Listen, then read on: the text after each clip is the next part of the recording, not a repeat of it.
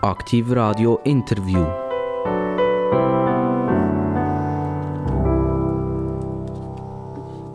Aktiv Radio, das Radio mit den interessantesten Gästen.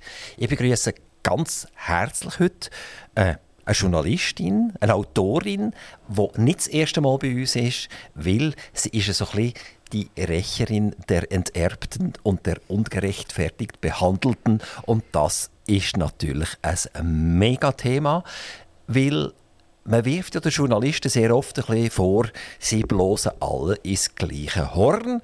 Die Nachrichten werden nur noch zentral in einem Newsroom gemacht und alle lösen genau das Gleiche raus. Also, es ist nicht nur langweilig, es ist vielleicht auch manchmal ein bisschen ungerechtfertigt, weil Nachrichten rauskommen, die vielleicht nicht so stimmen und trotzdem, wenn es alle sagen, stimmen sie dann halt plötzlich gleich.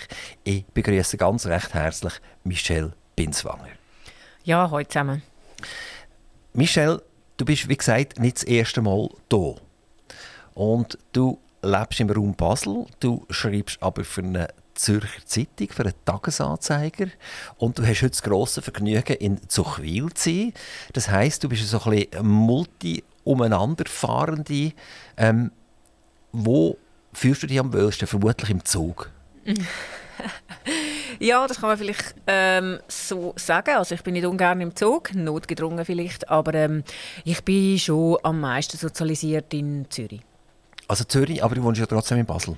Ja, in Basel habe ich einfach noch äh, Familie, also mittlerweile nur noch ein Kind, das bei mir wohnt und da ist aber auch schon äh, 19, äh, wenn dann der auszieht, ziehe ich dann ganz auf Zürich. Warum geht eigentlich alles nach Zürich? Wieso ist man in Zürich am meisten sozialisiert? Also ich habe das auch gesehen bei vielen jungen Leuten, die machen vielleicht eine Matur hier in der Region und gehen dann nach Zürich studieren, sind an der ETH oder der Uni Zürich oder sonst irgendjemand und dann bleiben sie nachher. Was ist der wahnsinnige Magnet von dem Zürich?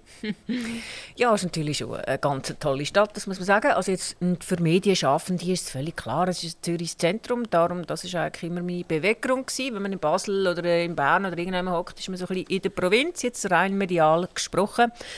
Vielleicht auf die Basler bezogen, stimmt deine Aussage nicht ganz. Basler lieben ihre Stadt und finden es die grösste Stadt in der ganzen Schweiz. meine Kinder haben immer gesagt, ja, aber Zürich ist niemals so toll wie Basel.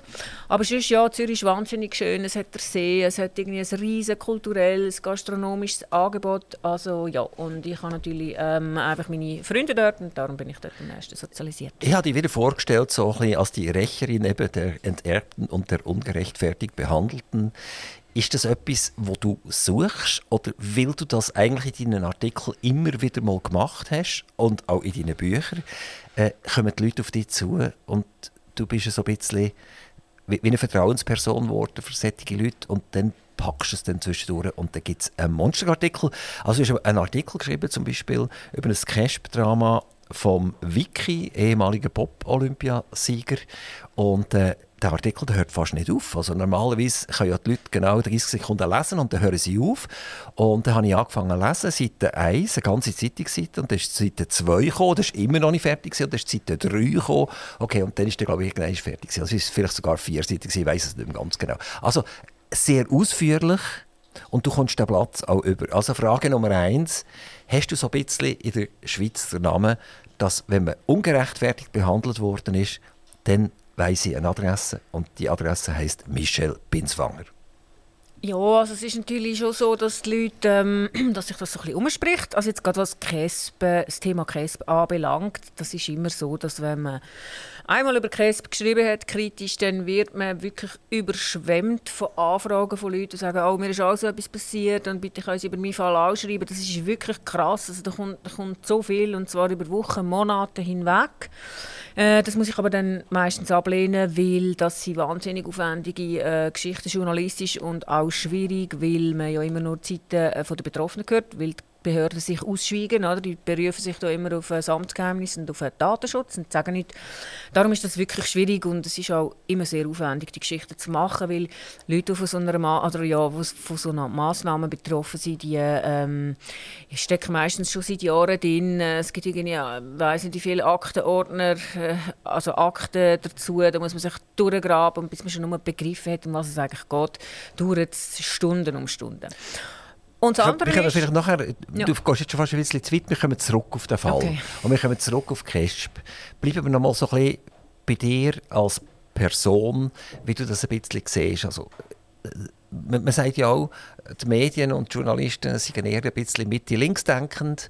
Und ich habe so das Gefühl, bei dir spielt die politische Richtung absolut keine Rolle. Also wenn du jemanden hast, der sich ungerechtfertigt äh, irgendwie äh, nicht, am, nicht am richtigen Ort fühlt, dann schaust du das sicher mal an und dir ist das gleich, ob links oder rechts oder reich oder arm.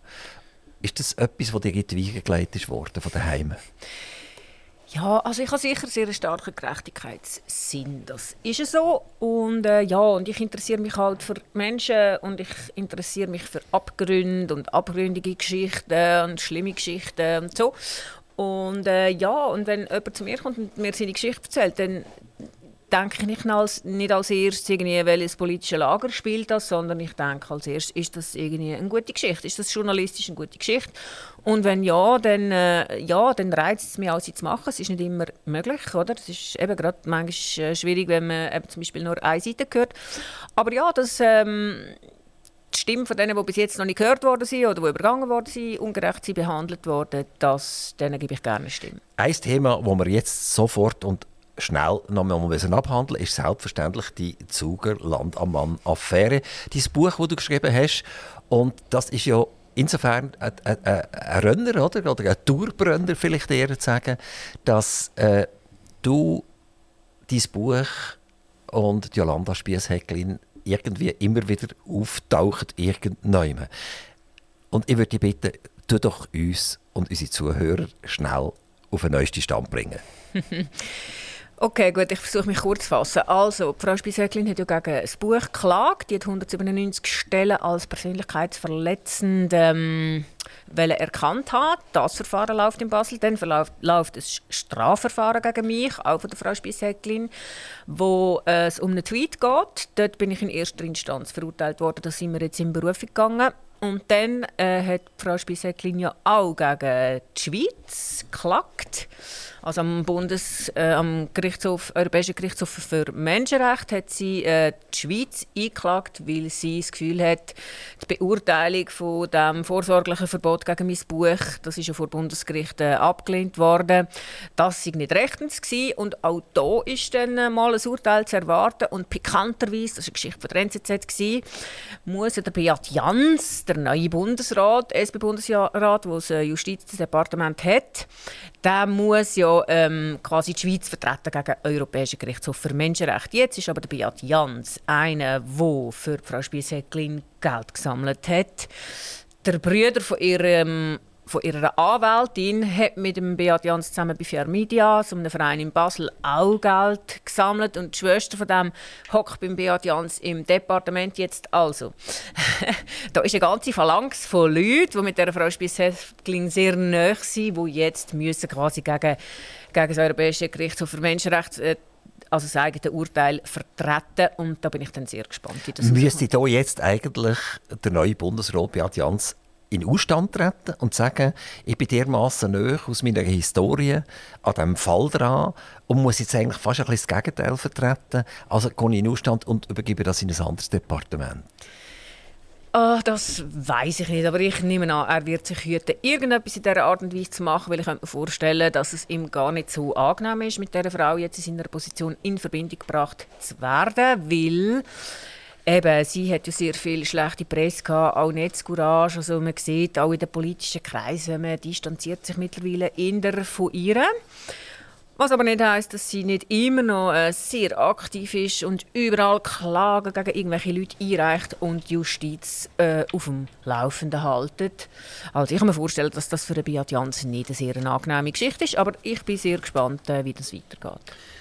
In deinem Terminkalender wird weiterhin ab und zu ein Gerichtsverfahren drin sein. Das heisst, du hast, hast schon eine spezielle Farbe oder so, wo du das in den Terminkalender rein tust. Nein, ich habe zum Glück Anwälte, die äh, mich dann daran wieder erinnern. Nein, Verfahren gibt es gar nicht so viel. Also das ist ja bis jetzt eigentlich erst ein Prozess den ich musste aufkreuzen. Das ist das Strafverfahren. Alles andere ist einfach Schriftenwechsel. Also da werden Replik, Duplik, da muss man irgendeine Berufungsschriften und so weiter schreiben. Das ist einfach natürlich äh, relativ zeitintensiv. Da wird man natürlich auch immer eingeschaltet. Das äh, bindet natürlich auch äh, Energie und den Kopf und so weiter. Aber äh, ja, das plätschert. Ich habe mich mittlerweile auch an das ein bisschen gewöhnt. Also verschreckst du nicht, wenn ein eingeschriebener Brief heimkommt? Ähm, doch, da verschreckt man natürlich immer noch. Ähm, aber äh, ja, also es ist jetzt auch nicht so, dass mir gerade das Herz in die Hose geht. Der, der Strafprozess, den du verloren hast wegen einem Tweet, also ein Tweet, mhm. das ist ja irgendwie ein, zwei Sätze oder, oder, mhm. oder ist das so ein ultralanger Tweet gewesen, nein, mit deinen Artikeln zum Teil? Ja, nein, das ist äh, das sind nur die zwei Sätze gewesen, also die, auf der beschränkten Zeichenanzahl, die damals noch geherrscht hat und da bin ich ja verurteilt worden wegen Verleumdung. Von mir aus gesehen absolutes ungerechtfertigtes Urteil. Wir haben 20 Beweise vorgelegt. Kein einziger ist gewürdigt worden, also im begründeten Urteil.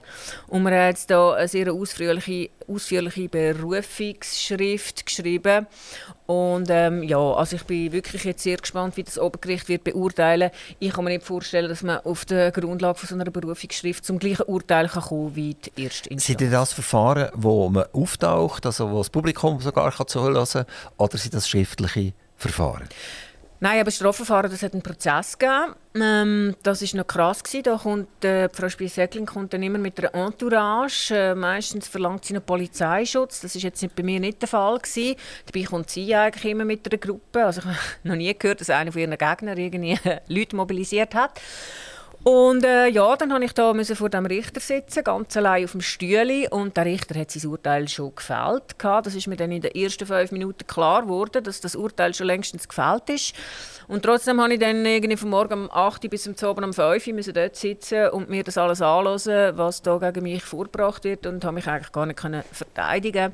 Ja, das ist ähm, eher anstrengend Wäre das der nächste Artikel, wo du so ein bisschen über die Integrität der Gericht könntest schreiben? Ja, das ist natürlich ob, schwierig. Ob ein Richter effektiv noch zulässt mit beiden Ohren oder ob er effektiv in den Gerichtssaal hineinkommt und bereits sich äh, überlegt hat, was man eigentlich urteilen. Ja, also natürlich sicher nicht bei einem Prozess, wo man selber dran ist. Und äh, ist natürlich auch immer schwierig, oder? Weil äh, das ist ja alles schwer belegbar. Aber jetzt, seit ich da so ein bisschen einen vertieften Einblick habe, wie die Justiz funktioniert, ähm, kommt man eben auch ein auf die Welt. Das ist eigentlich ähnlich, wie wenn man als Journalistin äh, mal selber ähm, auf der anderen Seite ist und sie über einem geschrieben, dann merkt man plötzlich da, ja, wie viele Fehler das da passieren und wie viel da eben Animositäten mitspielen, Sympathien, Antipathien und das wird ja auch in der Justiz, oder das ist glaube ich auch in der Justiz zum Teil der Fall. Und das ist also vor allem in erster Instanz, wenn es Einzelrichter sind. Oder ich glaube, in einem Gremium ist das schon viel schwieriger, dass man sich da von einer Seite irgendwie so reinziehen Aber es ist tatsächlich so, äh, wenn man viel mit der Justiz zu tun hat, dann merkt man ja, das sind auch nur Menschen, oder? Und äh, sonst äh, beruft man sich immer auf einen Rechtsstaat und irgendwie, dass das sakrosankt ist und so. Und das ist es auch, weil äh, wir haben einfach kein besseres Instrument. Aber natürlich, äh, ja, eigentlich müssten ja in der, in der ersten Instanz die absolut besten Juristen sein, damit nicht immer alles weitergezogen wird. Oder? Dass man sagt, das Urteil, vermutlich ist das schon richtig. Oder? Immer einer verliert ja und einer gewinnt. Gut, manchmal tut man sich auch einigen, vielleicht vor, vor dem Richter. Aber immer der, der verloren hat, der sagt, das ist ja nur ein Amtsgericht oder ein erstinstanzliches Gericht. Und äh, ja, der muss so viel machen, der muss Strafe machen, der muss äh, Wirtschaft machen, der muss eigentlich jedes Delikt oder, oder jeden Vertrag äh, muss er anschauen. Also es ist noch schwierig, äh, dass man das überhaupt beherrscht bei dieser Rechtsdichte, die wir heute haben. Und dann sagt der, der verliert, ja, das ist eh nicht gut. Oder? Und dann geht man vor Obergericht und dann landen eigentlich viele von diesen Urteilen vor Obergericht und dann sagt man vielleicht sogar noch beim Obergericht, ja nein, das ist auch nicht so gut gewesen, nicht so toll gewesen. Und dann reden wir wieder vom überlasteten Bundesgericht. Das ist dir ja auch passiert, oder? Also im Buch ist das Bundesgericht ja auch involviert worden. Ja, genau. Also die, das, wir haben die erste, nach erster Instanz haben wir weitergezogen, dann, äh, wo wir recht bekommen, der zweiten Instanz haben die anderen weitergezogen. Und ja, eben, also das ist so und es ist ein riesiges Problem in der Schweiz, dass äh, die Justiz überlastet ist oder äh, einfach die Verfahren so extrem lang gehen. Also das finde ich auch, das ist wahnsinnig unbefriedigend und da muss man sich schon fragen, eben je nachdem, was es ist, wie das zum Teil da lang hingezogen wird und es gibt aber dann auch gravierendere Situationen. Also ich weiß vom Fall von einer, die hat in Notwehr ihren Partner umgebracht Und dann ist sie zuerst, glaube ich, freigesprochen worden, dann hat man das Urteil weitergezogen ähm, und dann nach sechs Jahren oder so ist man zum Urteil gekommen, dass es äh, doch Totschlag war und dann hätte die nachher noch ins Gefängnis müssen. Und die, ist, die Frau war Mitte 30, gewesen, also im gebärfähigen Alter, also dann, wenn man Kinder hat und so.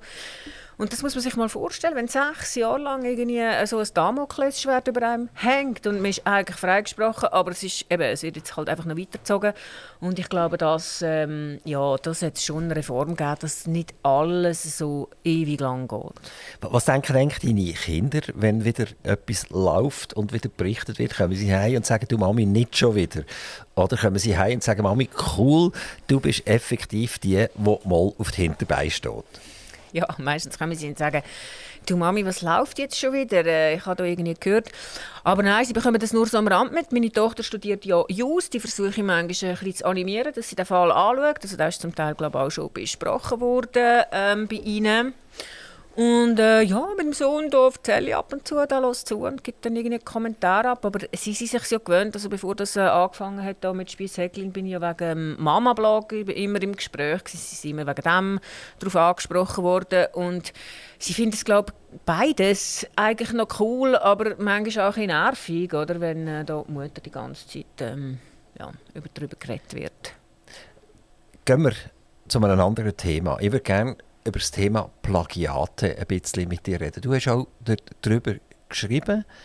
Also ein Plagiat ist jemand, der etwas abschreibt und vergisst oder absichtlich keine Anführungs- und Schlusszeichen macht. Er tut keine Fußnoten setzen, er sagt nicht, ich habe das von dort und dort und eine Doktorarbeit oder, oder Habilitation für eine Professur abgibt. Und das kann man nachträglich nachher feststellen. Das wird man immer wieder besser können feststellen, indem man heute Kompis hat, die die Recherchen für einen machen und Texte vergleichen und Textpassagen vergleichen. Einer der jüngsten Fälle ist der Enrique Schneider. Der Enrique Schneider ist designierter Direktor vom Schweizerischen Gewerbeverband.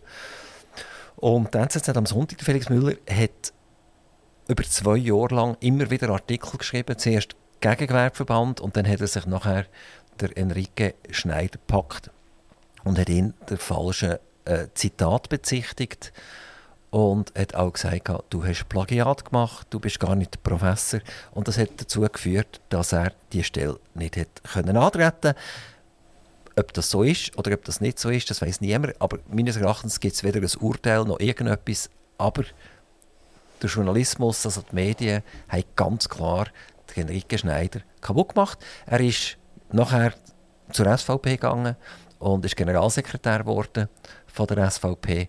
Also äh, hat er wieder einen Job, wo er sicher seine Fähigkeiten kann zeigen kann. Trotzdem, das ganze Verfahren hat ihm extrem zu arbeiten gemacht. So, jetzt kommen wir zu den Plagiat an und für sich. Ähm, du hast dich mit diesem Thema beschäftigt. Ist das etwas, das neu aufgekommen ist? Ist das etwas, wo man probiert, einen Gegner lahmzulegen damit?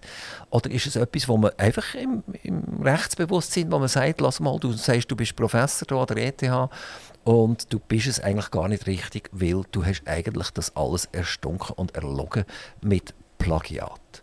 Wie siehst du die Situation so? Ja, also es ist ja nicht ein ganz neues Thema. Ich erinnere an Gutenberg, wo ja auch das Plagiat überführt wurde und hat zurücktreten. Es hat sich aber äh, verschärft, das bin ich mit dir einig, halt eben durch die äh, technischen Möglichkeiten, die man heute hat, um herauszufinden, ob es irgendjemand schon mal etwas Ähnliches geschrieben worden ist. Ich finde es ein sehr interessantes Thema, weil äh, mit der Verbesserung von diesen äh, Möglichkeiten, das zu überprüfen, äh, muss man nämlich auch das Thema ein genauer anschauen. Weil eigentlich ist Plagiat ja, wenn man Ideen von jemand anderem nimmt und als seine eigenen verkauft.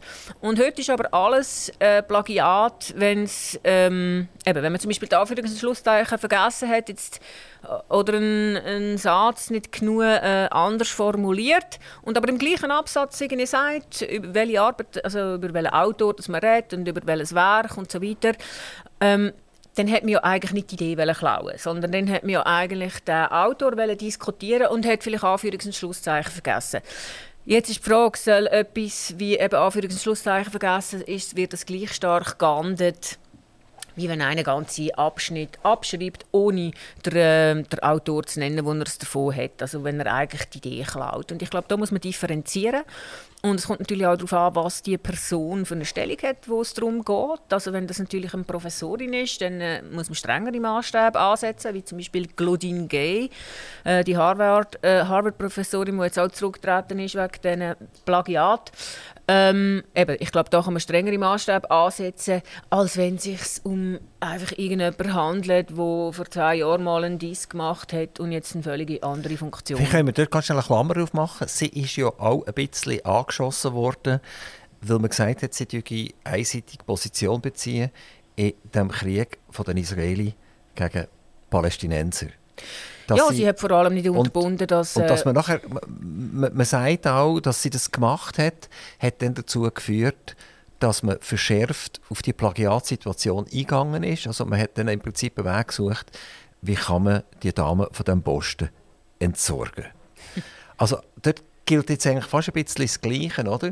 Also hat man eigentlich äh, nicht mit offenem Visier gekämpft, dass man gesagt hat, das kann es nicht sein, dass du einseitige Position be beziehst, in, in dermaßen eine verantwortungsvolle Position, in so einer verantwortungsvollen Universität und hat nachher die Plagiatsgeschichte auspackt oder ist effektiv die Plagiatsgeschichte so gravierend gewesen, dass sie außerhalb jetzt von dem Thema Palästina, Israel, hat müssen zu Konsequenzen führen? Also ich muss dich ähm, korrigieren. Das eine ist, äh, Plagiat haben wir schon vorher zu reden gegeben. Also schon vor dem 7. Oktober ähm, ist das ein Thema gewesen. Es ist unter anderem auch ein Thema bei ihr, dass sie sehr wenig publiziert hat für jemanden, der diesen Posten einnimmt, also eine Rektorin von Harvard wird. Das ist schon vor dem, ähm, vor dem 7. Oktober das Thema gewesen. Und dann, am 7. Oktober, hat sie nicht einmal selber eine grosse Stellung bezogen. Das Problem bei ihr war, dass sie nicht unterbunden hat, dass auf ihrem Campus in Harvard ähm, eben antisemitische Demonstrationen ähm, stattgefunden haben. Und das geht natürlich dann alles wieder ins Thema, wie, wo steht sie politisch. Man sagt ja eben, sie ist halt eine Frau und sie ist schwarz und irgendwie darum hat sie äh, Harvard-Rektorin werden Obwohl sie ja sehr wenig publiziert hat, jetzt im Vergleich zu ihren Vorgängern. Also insofern glaube ich jetzt nicht, dass... Ähm, das ein Paradebeispielfall ist, dass äh, Plagiatsvorwürfe als politische Waffen eingesetzt werden. Aber ich gebe dir recht, dass das mittlerweile ähm, so ist. Also wir hatten den Fall Alice Weidel. Gehabt. Das hat die Süddeutsche probiert, äh, ihr zu schaden, indem sie gesagt hat, da ist plagiert worden. Sie ist dann von ihrem Doktorvater, oder nein, von dem, was sie hat sollen, plagiiert haben, in Schutz genommen worden. Ich habe auch selber äh, so eine Geschichte auf dem Schreibtisch gehabt, dieses Jahr. Da ist es um einen SVP-Politiker gegangen, grad, äh, Politikerin, gerade frisch gewählt. Da haben wir ein anonymes Schreiben bekommen, wo ihr Plagiat vorgeworfen hat. Also, und das hat man einem Plagiatsjäger sogenannten vor, ähm, vorgelegt. Gehabt. Also da hat man sogar Geld ausgegeben, um da ähm, ein Gutachten zu erstellen, dass die SVP-Politikerin plagiiert hat. Wir sind dort eben genau aus den Gründen, die du jetzt beschrieben hast, äh, dann zurückhaltend gewesen, beziehungsweise wir haben dann die Geschichte nicht gemacht. Das ist das die Nina Ferdüsel, Ganz oder? genau, das ist die Nina Ferdüsel. Die Nationalrätin ist geworden. Nationalrätin. Von der SVP, selbstverständlich. Genau. Und dort könnte es schon sein, dass natürlich ein politischer Aspekt dahinter war, dass man äh, den Stefan Weber angestellt hat und gesagt, such mal. Also von mir her gesehen ist da sicher ein politisches Motiv dahinter gewesen. Das Schreiben ist anonym zu uns gekommen. Ähm, es ist ersichtlich gewesen, dass das jemand ist, der äh, mit der SP SVP nicht einverstanden ist. Und das dann für uns auch der Grund, warum wir die Geschichte nicht gemacht haben. Äh, der Blick hat die Geschichte machen, hat einen super provisorischen bekommen und NZZ am Sonntag hat sie schlussendlich gemacht hat es aber so nicht irgendwie Geschichte nicht dreht, so ah, Nina Vierdüsel hat plagiiert, sondern sie haben so geschrieben so, hm, wer hat echt etwas gegen Nina Vierdüsel, warum ist der Plagiatsvorwurf gekommen und also man hat sich im Artikel eigentlich nicht dafür oder dagegen entschieden, ob das jetzt schlimm ist oder nicht, sondern man hat so ein einerseits, andererseits und hm, viele Fragezeichen. Und ich habe mich dort gefragt, also wenn man die Geschichte macht oder eben nicht macht, also wenn man sie macht, dann muss man sie doch machen, weil man das Gefühl hat, da ist etwas dran. Und wenn man das Gefühl hat, es ist nichts dran, darum habe ich vorher übrigens auch den Namen nicht genannt, wenn nichts dran ist, dann muss man Geschichte auch nicht machen. Also finde ich. Es ist aber eine ähnliche Situation, jetzt wie bei Enrique Schneider. Der Enrique Schneider ist sicher immer SVP neu gesehen, nehme ich an. Und äh, die NZZ am Sonntag, das ist, zu dieser Zeit war noch der Jonas Breuer Chefredakteur von der NZZ am Sonntag, hat das Ding wirklich bedient. Und zwar nicht einig und zack und fertig, oder? sondern über Monate hinweg immer und immer und immer wieder. Ich bin mit, hier am Mikrofon mit Enrique Schneider sind wir all die Artikel durch, haben einen nach dem anderen angeschaut und haben die zeitliche Distanz von Artikel zu Artikel angeschaut. Und dort hat man ganz klar gesehen, wie da eine langsame Verschärfung äh, von dem Journalist, der das geschrieben hat, äh, durchgestartet wird. Plagiat hat es schon lange gegeben. Ähm, oder die Vorwürfe Doris Fiala 2013, auch Nationalrätin. Und äh, das ist dann auch verschwunden, aber das ist jetzt mehr als zehn Jahre her.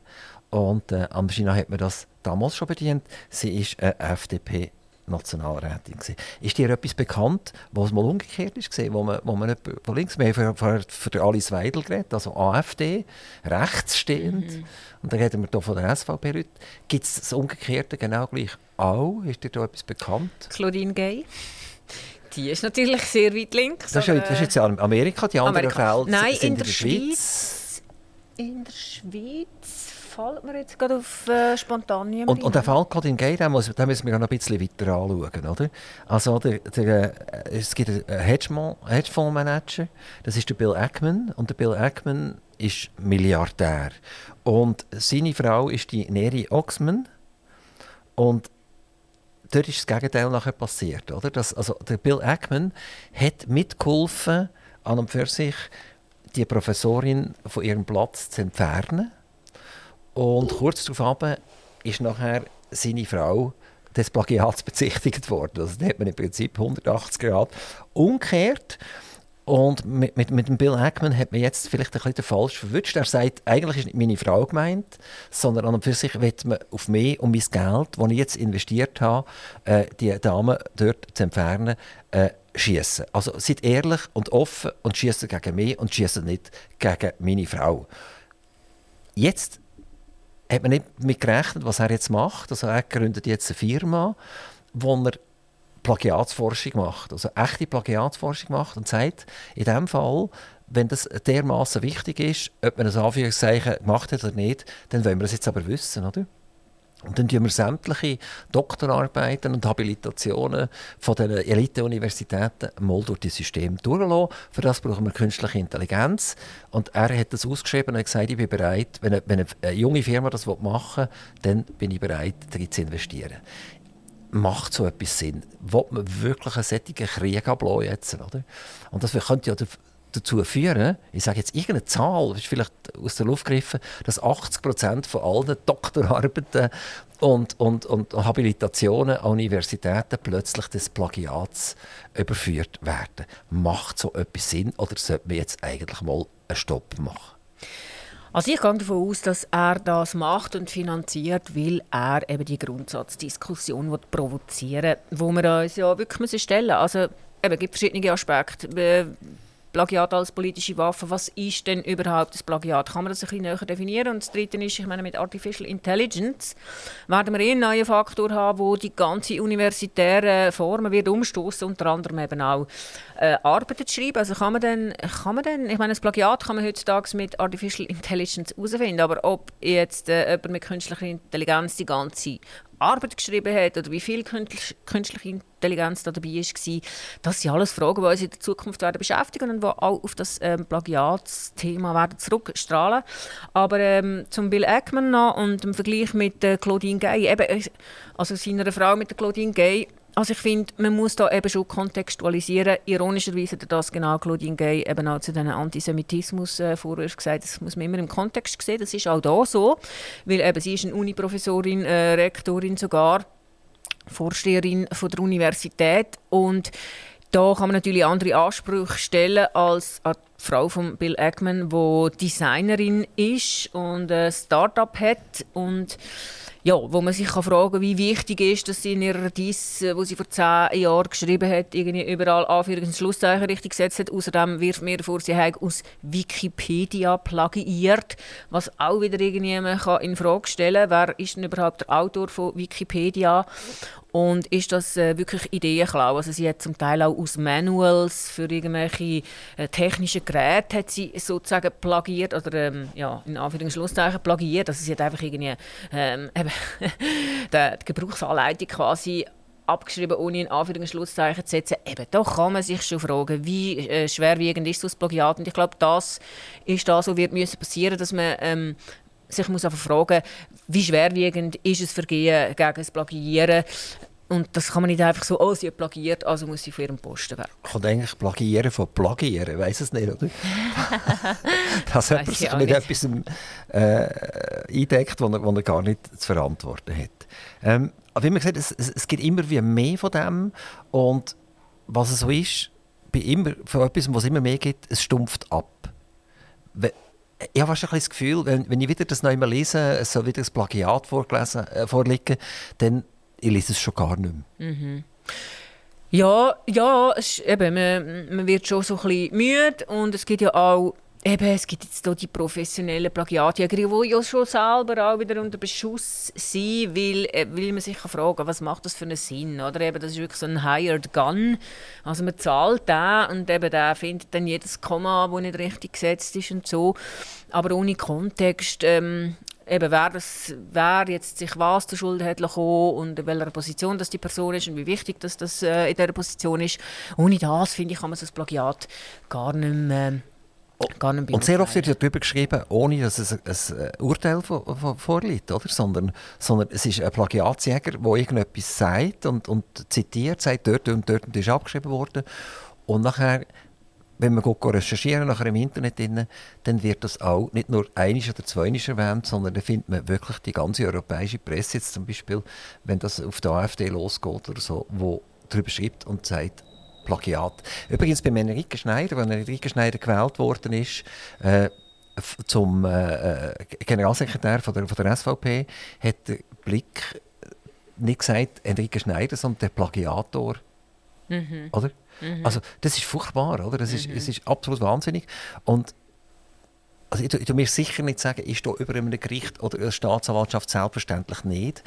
Aber ich würde es mir einfach nicht erlauben, ohne dass es, dass es ein Urteil vorliegt oder eine klare Situation vorliegt. Es geht einfach nicht, dass man zuerst mal eine Stunde lang über etwas redet und nachher zuletzt sagt man noch, äh, es könnte aber auch sein, dass er vielleicht unschuldig ist. Oder? Ja, das ist eben wieder ein strukturelles Problem der Medien. Da haben wir, glaube ich, letztes Mal auch darüber geredet. Das ist ja gleich wie mit den MeToo-Vorwürfen, oder? Dann kommt irgendwie so ein MeToo-Vorwurf, äh, zum Beispiel gehen wir mal äh, eben der, der Frauenbrief bei Tamedia, da ist breitestens berichtet worden, ja, Vorwürfe da, Vorwürfe dort und so alle schreiben darüber. Dann hat Tamedia das untersucht. Also man hat wirklich die Lohnuntersuchung gemacht, man hat geschaut, stimmen die Vorwürfe, man hat da Geld eingesetzt, um das extern zu untersuchen. Es ist dabei herausgekommen, es ist herzlich wenig dran, diesen Vorwürfen. Das hat man dann auch den Medien vorgestellt. Da berichtet dann wieder niemand darüber, oder? weil es einfach nicht sexy ist. Oder? Also wenn man jemandem Vorwürfe machen kann und jemand könnte sich etwas zu Schulden haben dann rennen alle Medien mit, wenn es darum geht, das zu korrigieren dann äh, findet man höchstens noch eine verschämte Meldung. Und das ist wirklich ein strukturelles Problem der Medien, und ich finde, das geht so nicht. Oder? Da richtet man ja Schaden an, oder? wenn man jemanden Plagiator nennt, so wie der Blick. Und äh, ja, und die Leute, ähm, eben, also ich erlebe das jetzt in meinem Berufsalltag äh, immer wie mehr, dass sie dann halt schlussendlich ähm, juristisch gegen einen vorgehen.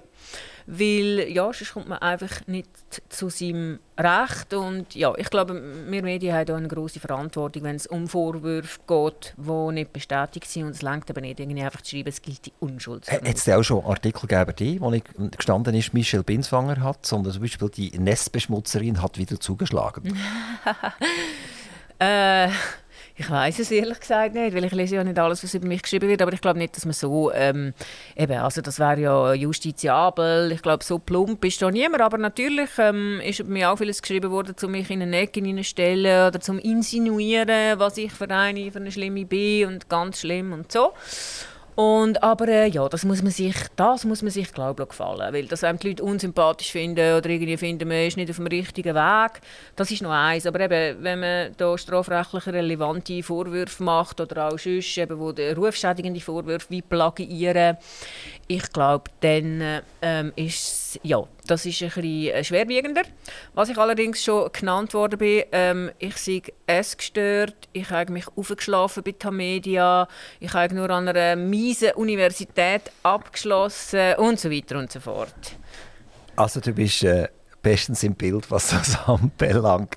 Äh, ganz kurz noch zum Lederach. Oder? Ich hab, bevor du jetzt ans Mikrofon kommst, das interessiert mich immer wieder, der Lederach der verfolgt mich irgendwie, aber nicht im, im Sinn, dass ich, dass ich die Schocke mieten oder so, sondern im Gegenteil, ich gehe extra Schocke kaufen jetzt dorthin. Ähm, ich habe schnell geschaut, wie oft dass eigentlich geschrieben worden ist, dass gegen die Schule in Kaltbrunn ein Verfahren wieder eröffnet ist worden, nachdem die äh, neue Recherche von SRF Investigativ äh, durchdrungen ist und alle darüber geschrieben haben. Das sind Hunderte von Artikeln, die erschienen sind über die Wiederaufnahme von diesem Verfahren gegen die Schule in Kalbrunn. Man redet also nicht von einem Verfahren gegen, gegen den Vater Lederach, sondern gegen, jetzt, gegen die Schule. Aber ist es ein Zeitchen her, also das war dann so Oktober, November 2023. Aber jetzt ist es nicht mehr, jetzt hört man gar nicht mehr. Jetzt, vielleicht hat die Staatsanwaltschaft schon wieder aufgehört, ich weiß es nicht. Keine Ahnung, oder? Ähm, wieso, und da frage ich jetzt dich auch, in einem Untertagesanzeiger tut man ein Thema anpacken, tut im Prinzip eine gewisse äh, Problematik aufzeigen und nachher tut man nicht im Minimum Zuhörer, Zuschauer, äh, die Leser auf dem Laufenden halten. Sondern man lässt das einfach sein. Und ich gehe jetzt immer davon aus, da ist eine mega Untersuchung gegen Kalbrunn am Laufen. Aber ich weiß es nicht, das ist eine reine Annahme. Und für die Schule in Kalbrunn ist das eine Katastrophe. Mhm. Gut, in diesem Fall muss ich sagen, ähm, das liegt in der Natur der Sache. Also, ich bin jetzt nicht ganz sicher, aber ich gehe davon aus, dass äh, eine Untersuchung läuft und äh, über laufende Untersuchung wird natürlich nichts bekannt geben. Und das heisst, es gibt auch nichts zu melden. Und äh, man kann das nicht begleiten, indem man sagen, eine Untersuchung läuft immer noch. Aber das ist der typische Fall. Oder? Da wird eine Untersuchung eingeleitet, auch bei der Plagiat zum Beispiel. Und dann äh, wird da je nachdem ein Jahr, zwei untersucht. Eben, und dann irgendwie und meistens ist es dann auch so, dass man dann das Ergebnis von dieser Untersuchung nicht wahnsinnig an die grosse Glocke hängen weil es sonst wieder eben zu einer riesen ähm, zu einer Aufmerksamkeit kommt, die man sowieso von Anfang an nicht gesucht hat. Aber da muss ich jetzt sagen, äh, da kann man nicht den Medien den Vorwurf machen, dass sie sagen, es gibt gerade im Moment nichts zu berichten, weil halt die Untersuchung läuft. Ich habe noch ein Thema in eigener Sache, das mich interessiert, das mich auch wundernimmt, wie das beim Tagesanzeiger oder bei euch diskutiert wird. Der Roger Schawinski Radio 1 hat vor kurzem entschieden, dass er die Nachrichten cancelt, dass er die Nachrichten übernimmt von der CH Media. Also die produzieren in, in einem Newsroom äh, Nachrichten und das an diverse Regionalradios verschiffen. Ähm, die heißen aber immer noch Regionalradio, das ist interessant, oder? Aber die News werden nur noch zentral irgendwann produziert und überall blökt nachher die gleiche Nachrichtensituation zum Radio aus. Ähm, wie, wie schaut ihr das an? Wie kontrovers schaut ihr das an? Die, die ganze Radioszene. Umgekehrt hat ja der Roger Schawinski äh, äh, eine Konzession erlangt fürs Graubünden, hat der Le Brumont rausgeschmissen dort und ein paar Tage später gibt er bekannt, dass er im Prinzip seine Nachrichtenredaktion über Radio 1 äh, weiß nicht, ob es entlohnt oder abbaut oder wie auch immer, und die zentralisiert übernimmt die gleichen Nachrichten, die man an tausend anderen Orten auch noch hören kann. Ist das ein Thema bei euch? Also das äh, haben wir natürlich äh, auch vermeldet so, aber ähm, da wir ja nicht selber im Radiobusiness sind, ist das für uns, also für uns ist einfach der, der Roger Schawinski als, ähm, als Medienpersönlichkeit interessant und was er macht, oder? Und das ist ja schon beeindruckend, ähm, wie der immer noch dran ist und so. Was jetzt äh, der Abbau in der Nachrichtenredaktion angeht, da äh, hat er natürlich unter den gleichen Entwicklungen zu leiden wie wir alle anderen auch. Und ähm, wir alle wir müssen Anpassungen machen, oder? weil man einfach nicht so kann weitermachen wie bis jetzt. Ich glaube, ich würde das noch nicht mal als also vorerst ist, ist das ein normaler Vorgang. Vielleicht darf ich noch etwas nachfragen. Oder? Also, wenn man CH Media anschaut, das ist sehr oft so gesehen, Ursprung von der CH Media ist dann zum, zum irgendeiner Regionalzeitung gegangen. Er hat gesagt, lass mal, du machst äh, Ausland, ich mache Ausland, komm, wir machen doch das zusammen. Und meistens ist das bei, bei den Vorgängern von der CH Media dann so gesehen, dass, wenn sie gesagt haben, komm, wir machen das zusammen, haben sie es nachher gemacht. Also die andere Regionalzeitung aufgehört, Ausland machen. Dann hat man das ein bisschen plätschern und dann äh, ist man wieder zur Regionalzeitung gegangen und hat gesagt, komm, du machst Inland und ich mache Inland, komm, wir machen es zusammen. Mit der Meinung eigentlich, dass es auch wieder CH Media macht. Und dann noch ein bisschen später hat es einen Plutsch gemacht und dann ist der Zeitungstitel bei der CH Media gelandet. Und jetzt haben wir genau das Gleiche auf der Radioseite. Also der, der, der Roger Schawinski mit Radio 1 macht keine Nachrichten mehr, übergibt das auch der CH Media und das schmeckt wahnsinnig danach. Äh, und es würde mich jetzt nicht verwundern, dass wir in ein paar Jahren oder vielleicht sogar Monaten hören, dass plötzlich das Graubünden Radio auch von CH Media gemacht wird. Also dass jetzt in diesem neuen äh, Projekt, drin, wo, wo der Löbrimann ausgeschmissen worden ist, plötzlich CH Media auch irgendwie mitspielt. Ein Großteil von der, von der Schweizer Regionalradio gehört schon in CH Media rein. Äh, ein Großteil von, von der Zeitungstitel gehört in CH Media rein. Und ich habe einfach das Gefühl, es ist eine gewisse Vielfalt ist in Gefahr. Ja, aber das ist ja so. Also das gilt ja nicht nur für die Radios, das gilt für die ganze Medienlandschaft in der Schweiz. Aber da muss man auch immer sehen. Also, wir sind ein kleines Land und ähm, also unsere Abdeckung mit Regionalzeitungen und so war ja gigantisch gut. Ich glaube, das, das, wird man sich über lange Sicht nicht mehr leisten können. Es wird wahrscheinlich, eben, die Frage ist auch schon nur, ähm, ja, wer in Zürich kann überleben von diesen zwei Tageszeitungen, die man hat, und dass da ein Konzentrationsprozess in Gang ist und dass das alle Medien-Outlets betrifft, weil man halt einfach durch Digitalisierung ganz andere Möglichkeiten hat, weil die Leute sich anders äh, informieren. Ja, da sind einfach äh, Umsätze weggebrochen, wo man jetzt irgendwo muss sich neu arrangieren mit der Situation und darum kommen die Konzentrationsbemühungen. Also da ist ja die Media auch ein gutes Beispiel. Also die haben jetzt da die ganze äh, Nordwest, also über das Welschland und so. Also das ist schon eine rechte Konzentration, die da stattfindet. Eben, wenn man es natürlich mit der Situation vorher vergleicht, kann man sagen, yes, es geht absolut in Katastrophe, aber man kann auch sagen, vorher ist eben, also bevor es digitale Medien gegeben hat, ist es einfach auch nötig gewesen, dass jedes, äh, jede größere Stadt quasi ihre eigene, ihre eigene Tageszeitung hat. Und heute, wo die Leute eben sich viel ähm, ja, digitaler, internationaler äh, informieren, ist das vielleicht auch nicht mehr so nötig, oder? Gehen wir zu einem Thema zurück, das wir ganz am Anfang miteinander angesprochen haben. Jetzt geht es um die CASP, das ist die Kinder- und Erwachsenenschutzbehörde. Und da hast du einen langen Artikel geschrieben über die Familie Vicky. Der, der, der Vicky war äh, Bob-Pilot, er war Unternehmer, er war sehr erfolgreicher Unternehmer. Gewesen. Also dort ist, ist viel Geld um, um den Weg. Und der, der Jean Vicky ist äh, Demenz geworden. Oder? Also er ist, er ist erkrankt und das ist der Anfang von einer Familientragödie. Du hast das aufgenommen und hast, wie gesagt, das in einem wirklich langen Artikel äh, geschrieben darüber. Äh, kannst du uns schnell in einer Kurzform mitteilen, um was es hier eigentlich geht? Ja, wie gesagt, oder? Ähm, der Jean-Vicky die Familie hat eigentlich alles richtig machen. Die haben gesagt, okay, sie machen einen Vorsorgeauftrag für den Vater, falls er wieder krank werden und so. Ähm, das ist notariell beglaubigt gewesen. und sie haben auch damit, also das machen wir ja alle, das ist ja in vielen Familien, jetzt in meinem Alter zumindest, ist, ist das Thema, oder, dass man so Vorsorgeaufträge macht, weil man eben genau das nicht will, dass dann irgendwie Kesp plötzlich sich da einmischt in die familiären Angelegenheiten. Und das ist auch beim Herrn Wicki so gewesen.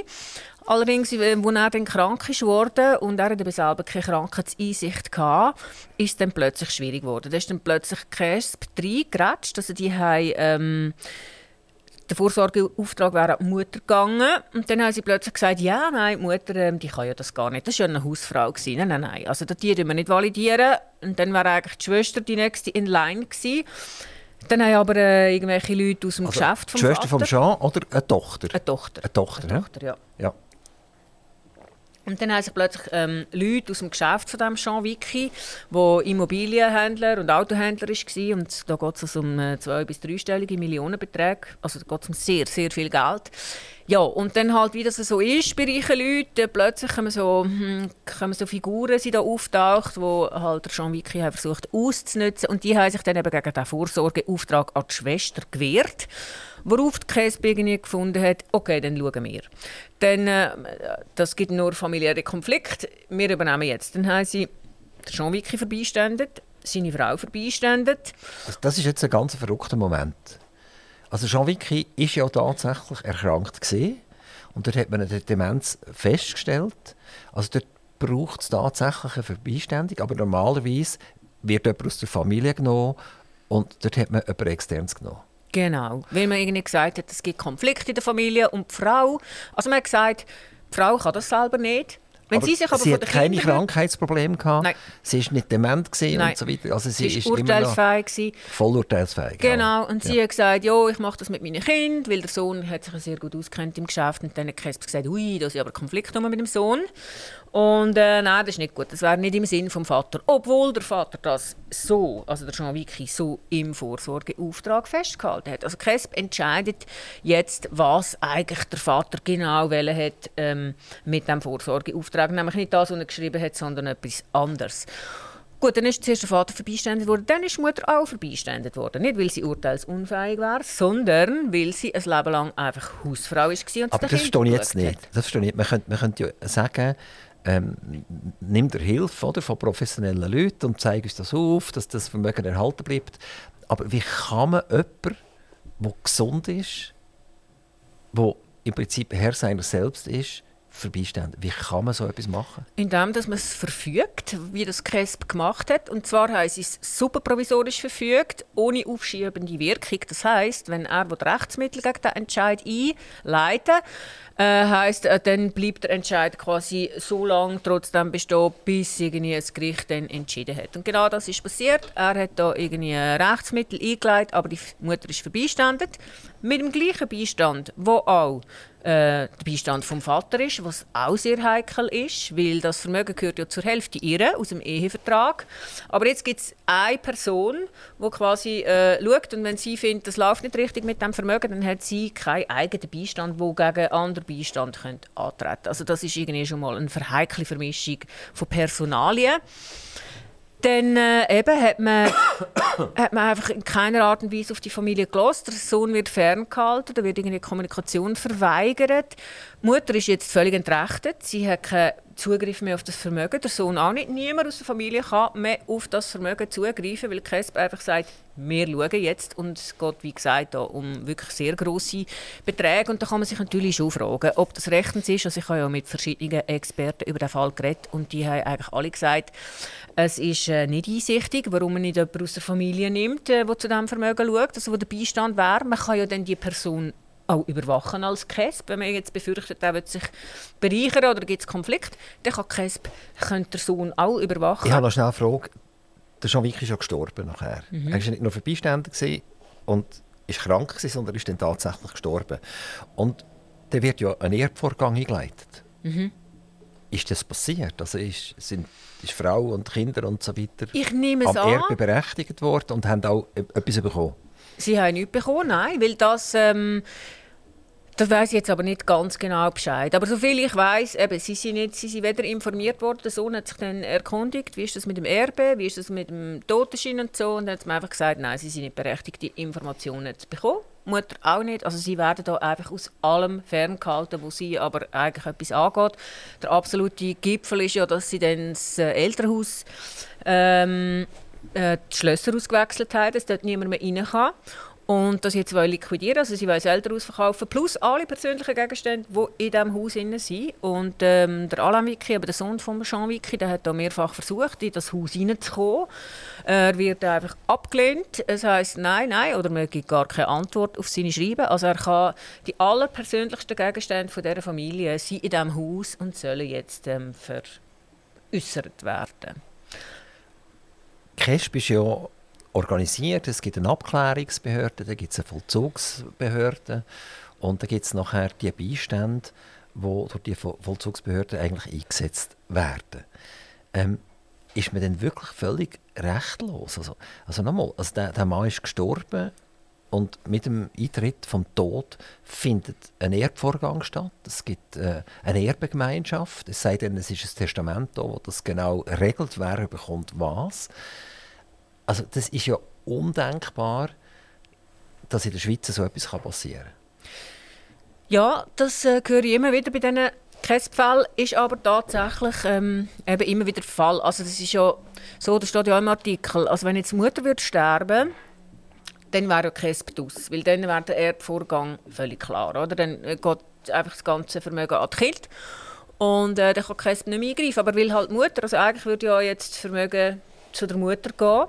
Und die ist halt vorbeiständen. Das Natürlich heisst, nicht alles, oder? Nicht alles. Und Kinder sind ja auch eher berechtigt. Genau. Es sei denn, sie wären irgendwie, hätten etwas Böses gemacht, was sie ausgeschlossen sind, oder? Genau, das weiß ich aber nicht. Also da kann ich dir keine Antwort darauf geben, wie der, genau der Erbvorgang jetzt ausgesehen hat bei ihnen. Aber ähm, also die einzige Information, die ich habe, ist, dass sie einfach nichts von ihrem eigenen Geld gesehen haben bis jetzt. Was ich vor allem nicht verstehe, ist, ne, nehmen wir an, tatsächlich, eine Familie ist völlig unfähig, so ein Vermögen anzutreten und die, die Geschäfte anzutreten und die Firmen anzutreten. Das geht einfach nicht. Aber dann müssen wir doch die, sagen wir, im Monat, jeden Monat müssten sie einen Auszug bekommen. Wie geht es dieser Firma? Äh, wie viele Dividenden sind ausgezahlt worden? Was ist eigentlich mit dem Vermögen passiert? Und die CASP muss das nicht machen. Sie muss nicht die eigentlich Berechtigten permanent informieren, dass die wenigstens visuell sehen. Auch wenn sie nichts können machen dagegen, sie können nicht handeln, aber wenn sie würden etwas Erschreckendes sehen, könnten sie vielleicht versuchen, trotzdem einzugreifen. Und das ist nicht der Fall. Also die sind völlig im luftleeren Raum gelassen. Ja, und nicht nur das ist äh, nicht der Fall, dass sie nämlich proaktiv informiert werden. Selbst wenn sie sich darum bemühen, um Informationen, werden sie eben nicht informiert. Und das ist schon das Störende, oder? Dass man, also selbst wenn man sich darum bemüht, irgendwie da außen vorgehalten wird. Und jetzt kommt da etwas äh, ins Spiel. Ich habe ja schon ähm, mehrfach so CRESP-Geschichten ähm, gemacht und ich werde auch sehr viel avisiert von Leuten, die Probleme haben mit CRESP. Und es gibt ein Muster, das immer wieder auftaucht und das ist, wenn man als unkooperativ gilt oder querulant oder unsympathisch oder einfach zu fest aufmuckt. Also wenn man da mal das Bild weg hat bei den Behörden, dann hat man keine Chance mehr. Also die verhärten sich, die sagen, ja, der und nein, der will doch nur und ja, ja, den kennen wir. Die verhärten sich ähm, und dann wird nur noch auf dem Rechtsweg und es wird einem einfach alles, ähm, ja, jedes Hindernis in den Weg gelegt, wo es nur geht und die Leute also der Wick ist jetzt, äh, der hat zumindest gewusst, ist ein Jurist und äh, hat auch das Geld offenbar, um da rechtlich vorzugehen. Die allermeisten Leute haben das nicht, oder? Und die sind dann in so einer Mühle in und einfach in dieser Ummacht und dass das ein Rechtsstaat kann. Und das habe ich jetzt auch in diesem Fall gestaunt, oder? Da gibt es so viele Präsidialverfügungen. Ich habe dann gesagt, ja, aber welches Gewicht Gericht hätten das verfügt. Dann haben sie gesagt, ja, das ist aber gar kein Gericht, das ist irgendwie der Bezirksrat, wo in Ausnahmefällen das kann verfügen, oder? Und dann ist es einfach so. Dann, ja, hat man glaube schon noch, ein, äh, das weiß ich jetzt nicht ganz genau, was man dann äh, juristisch für, äh, eben, dann muss man zuerst mal eine anfechtbare Verfügung verlangen und dann muss man da den Rechtsweg beschreiten, was aber oft sehr lang und auch teuer ist. Oder? Eben, da muss man ja einen Anwalt haben, der das irgendwie alles anschaut und so. Und das ist für sehr viele Betroffene wirklich sehr, sehr unbefriedigend. Du, du schreibst im Artikel, der AZ, wer das auch immer ist, das ist der, wo, wo äh, also nicht Verbeistand ist, sondern das ist der Beistand, der hat über 100'000 Franken Honorar in einem Jahr rausgeholt. Also kann man das ja fast sagen, es ist fast wie ein Angestellter von dieser Familie, weil 100'000 Franken ist jetzt nicht irgendwie eine Lappalie, ein Sitzungsgeld von, von 35 Franken, sondern wir reden von ganz Haufen, Haufen Geld, wo der Familie entzogen wird. Und äh, vielleicht wollen sie den Mitarbeiter gar nicht unbedingt. Sie dürfen jetzt nicht handeln, aber wenn sie würden als Mitarbeiter würden sie vielleicht sagen, du machst deine Arbeit nicht so gut, ähm, wir nehmen jemand anderes. Das können sie alles nicht. Nein, sie können sich dagegen nicht wehren. Also ich habe auch wieder ein Experte hat mir gesagt, es sei ein sehr hoher Betrag für einen Beistand, vor allem wenn man anschaut, wie, ähm, wie er sich der Kommunikation verweigert. Dann, das ist ja nur der Beistand. Da kommen die ganzen äh, Sitzungen über die CRESP, die, äh, eben die Anwälte, die man muss nehmen die Behördenmitglieder oder die, die Schriften, die man selber muss in Auftrag geben muss, das kann also wirklich ein richtiges Geld gehen und das muss die Familie selber alimentieren. Und dann kommt noch dazu, dass sie ja nicht einmal wissen, was mit ihrem Vermögen passiert. Da werden Vermögenswerte umgeschoben, eben, man weiß ja, Immobilien, oder? Also da kann man so oder anders handeln und sie haben einfach keine Ahnung, was mit ihrem Familienvermögen In deinem Artikel schreibst du sogar, dass der Sohn muss für die Mutter aufkommen, weil die Mutter nicht richtig alimentiert wird, um ein würdiges Leben zu führen vom Beistand. Mhm. Also das ist ja haarsträubend. Ja, das ist haarsträubend, ähm, ja. Bleibst du dran an diesem Fall? Ja, auf jeden Fall. Ähm, also werde ich da weiter äh, halt mich mal verfolgen, was da passiert. Was mich ja am allermeisten genervt hat, äh, nein, ist jetzt nicht ganz äh, ernst gemeint, aber ich wollte die Geschichte aufmachen mit Familienfotos von dieser Familie ähm, Vicky. Und hat gesagt, ja, haben Sie nicht irgendwie ein altes Familienalbum, wo man alle vier sieht und so, und so ein bisschen aus seiner Sportkarriere. Und hat gesagt, ja, äh, würde Ihnen sehr gerne die Fotos geben. Die sind alle in meinem Elternhaus, wo eben die, Schlüssel, die Schlösser ausgewechselt worden sind und wo ich gar nicht reinkomme. Und dort habe ich wirklich gedacht, so, eben, also wirklich persönlichste Gegenstände, wo man einfach keinen Zugriff und es gibt nicht einmal eine Begründung. Es gibt keine Begründung für das Verhalten. Also ich will sicher an diesem Fall dranbleiben. Der ist auch äh, immer noch in Bewegung. Eben, da laufen Verfahren. Ähm, jetzt kann er er geht jetzt vor Mietgericht, damit er vielleicht doch äh, über einen Mietvertrag wieder in sein Elternhaus hinein kann. Also da gibt es sicher noch einen Nachzug. Eine Frage noch zum Artikel an und für sich. Ich habe gesagt, er ist über mehrere Seiten erschienen in der, in der Sonntagszeitung ist er, glaube ich, erschienen. Mhm. Ja? Mhm. Und äh, bleiben die Leute so lange dran? Also lesen die das, so eine lange Geschichte? Also der Artikel war zweitmeist gelesen an diesem Tag, ja. Die Leute interessieren sich sehr für diese Geschichten. Ob sie alle bis zum Schluss lesen, müsst ihr jetzt äh, ein bisschen genauer schauen. Aber man sieht aus den Kommentaren, dass die Leute bis zum Schluss gelesen haben. Es hat auch viele Kommentare gegeben. Und äh, ja, also wenn's das, äh, das beobachten wir schon lange, seit wir eigentlich da alles messen, ist, ähm, dass es, wenn es fundierte Recherchen, interessante Themen sind, dass die Leute also durchaus bereit sind, lange Texte zu lesen. Messen ihr nur das, was effektiv geklickt wird? Der Artikel ist ja im Internet abrufbar für die Abonnenten. Sonst ist er, glaube ich, gesperrt. Oder? Ein, mhm. ein Nicht-Abonnent kann er nicht lesen. Oder messen ihr auch die tatsächlich, die noch die gute alte Zeitung in den Finger haben?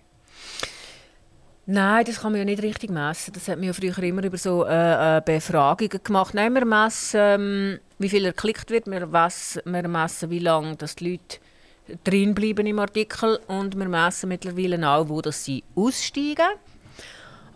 Aber das machen wir eigentlich nur online. Ähm, Print ja, es kann sein, dass es da periodisch mal wieder irgendwie so eine Befragung gibt, aber ich, jetzt, ich möchte mich nicht an die letzte erinnern. Wir sind schon fast fertig wieder äh, mit unserer Stunde. Es macht immer Flutsch und geht durch. Ich hatte noch zwei ganz tolle Themen. Das eine ist die Gendermedizin, die du ein bisschen abgerangert hast. Äh, dass man sehr schnell losleitet und ein Jugendlicher, der sagt, eigentlich fühle ich mich nicht so wohl im Körper, dass er von der Ärzteschaft unterstützt wird. Und das zweite Thema wäre ich gesehen, äh, die Canceling Culture, dass zum Beispiel der Depardieu äh, einfach im Radio Television Suisse nicht mehr abgespielt wird, weil sie einfach entschieden haben, das ist jetzt ein Böser und das ist ein Grusiger und das wir nicht mehr zeigen. Ähm, ich würde sehr gerne dich wieder mal empfangen am Mikrofon, Michel. Es macht immer mega Spaß und vielleicht können wir dann diese Themen auch noch behandeln. Es ist interessant, dich als Tagesanzeiger-Journalistin auch hier zu haben, weil äh, das ist doch eine Zeitung, die einen Stellenwert hat in der Schweiz. Und ich bin eigentlich immer froh, dass wenn auch eine solche Zeitung nicht zu stark politisch gefärbt ist, sondern wirklich Themen aufnimmt, die uns wirklich etwas angehen. Vielen herzlichen Dank, Michelle. Ich danke dir. Und liebe Grüße von Zuchwil nach Zürich. Aktiv Radio Interview.